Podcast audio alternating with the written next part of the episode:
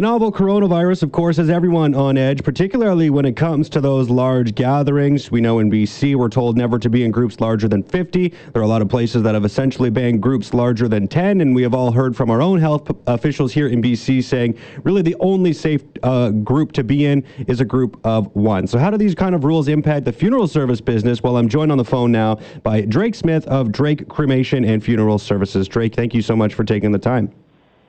Oh, thank you, Jeff. Good morning. So let's just talk about what the impact has been so far. I mean, have you had any sort of issues when it comes to people wanting to plan large services but, but can't do so at this time?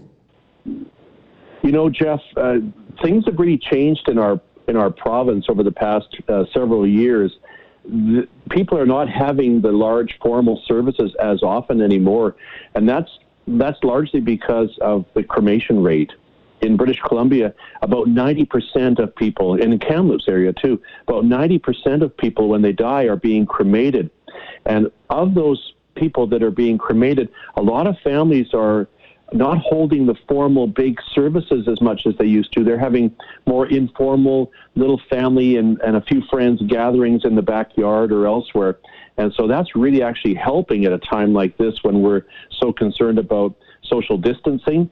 And it's really helping to have that uh, time that people can actually wait if they want to, to have uh, a gathering because cremation gives you that, that option to take your time. Yeah, and, and that kind of makes sense as well when talking about, you know, a lot of people like to use that phrase, uh, a celebration of life, as opposed to an actual funeral service now, which, um, you know, when we're talking about something like that, it's probably a, a uh, I don't want to call it a party, but you know, it's something that you can you can have later, right? You don't have to necessarily have a celebration of life at the exact time of of someone, you know, having having a funeral or having a, a cremation service. You know, that's something you could put off to a later date. So um, I'm guessing, you know, from that perspective as well, you're seeing a lot more people who are probably willing to push off those sorts of recognition of a person's life um, to to a to a time in the future where COVID-19 is hopefully not an issue. Well, absolutely. It actually happens quite often here in Kamloops and the area. Uh, in the in the winter months, uh, whether there's a virus or not going around, people are usually really concerned about their um, relatives and friends coming from far away during the winter on the icy roads. And so, quite often, people will postpone their gatherings, their celebrations of life, or even their informal gatherings or more formal gatherings until uh, the, the weather turns nicer. So, that's not a, not a new phenomenon, that's for sure. But there are kind of pros and cons to that whole idea of, of delaying the gathering. I've heard a lot of people over the years tell me that they, when they delay it by, say, several months, it's almost like they they go they were just kind of coming out of a certain emotional um, stage, if you will, and then because the service or the gathering happens uh, maybe six months later, they're kind of forcing themselves to go back into that, or they're finding themselves going back into that same emotional um, phase or, mm-hmm. or, mode, if you will. So there kind of are pros and cons to that, Jeff. But at a time like this, um, it, it, really is a, a, valuable thing for people to be able to take that time and maybe have that gathering a little bit later on.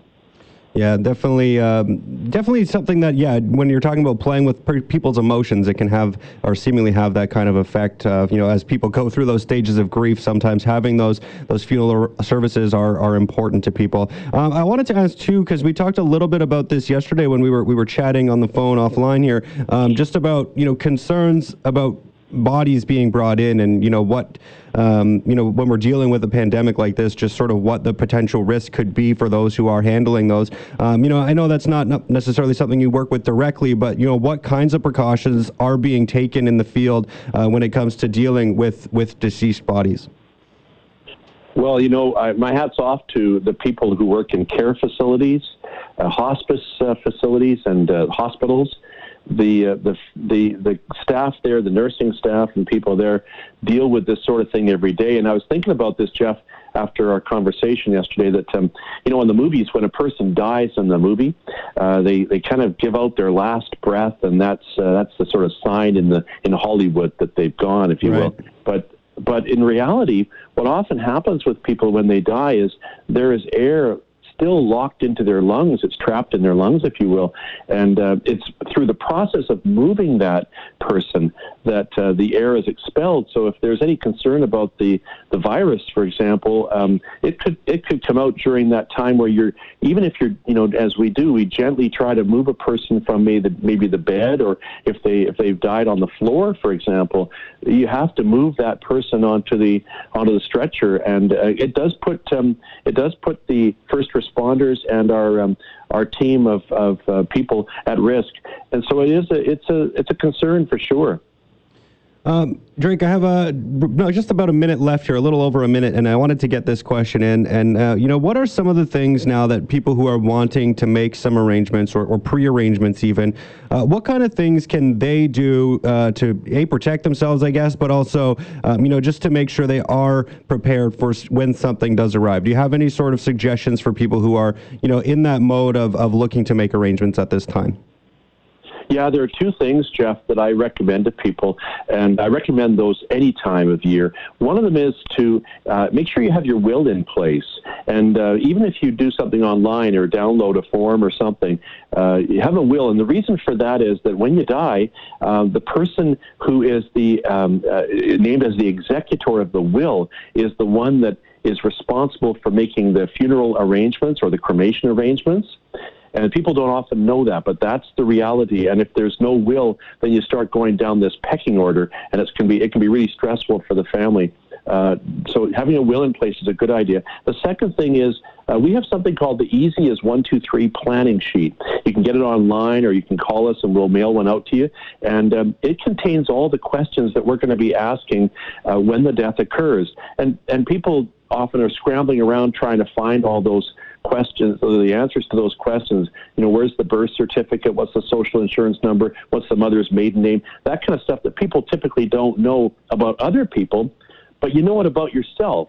So if you fill one of those forms out, it takes you about five minutes, and then you just uh, mail it on back in or, or drop it off or whatever, uh, and then you can you can rest assured that you've taken care of 99.9% of the concerns that we're going to be dealing with at the time of death. And so again, you can do that online. You can phone us, and we'll send you a, a form. Well, that's some great, uh, great advice, I think, for a lot of people out there listening who might be worried about what the future may hold. So, thank you so much for doing this, Drake. Really appreciate you taking the time, and uh, yeah, enjoy the rest of your Wednesday here. And take care, Jeff. You as well. Stay safe, stay isolated if you can. All right, that was uh, Drake Smith with Drake Cremation and Funeral Services. Yeah, definitely some something to think about. Something that uh, you know not everyone is necessarily contemplating at this point in time is what to do if someone does pass, but it is a reality that many do in fact have to deal with.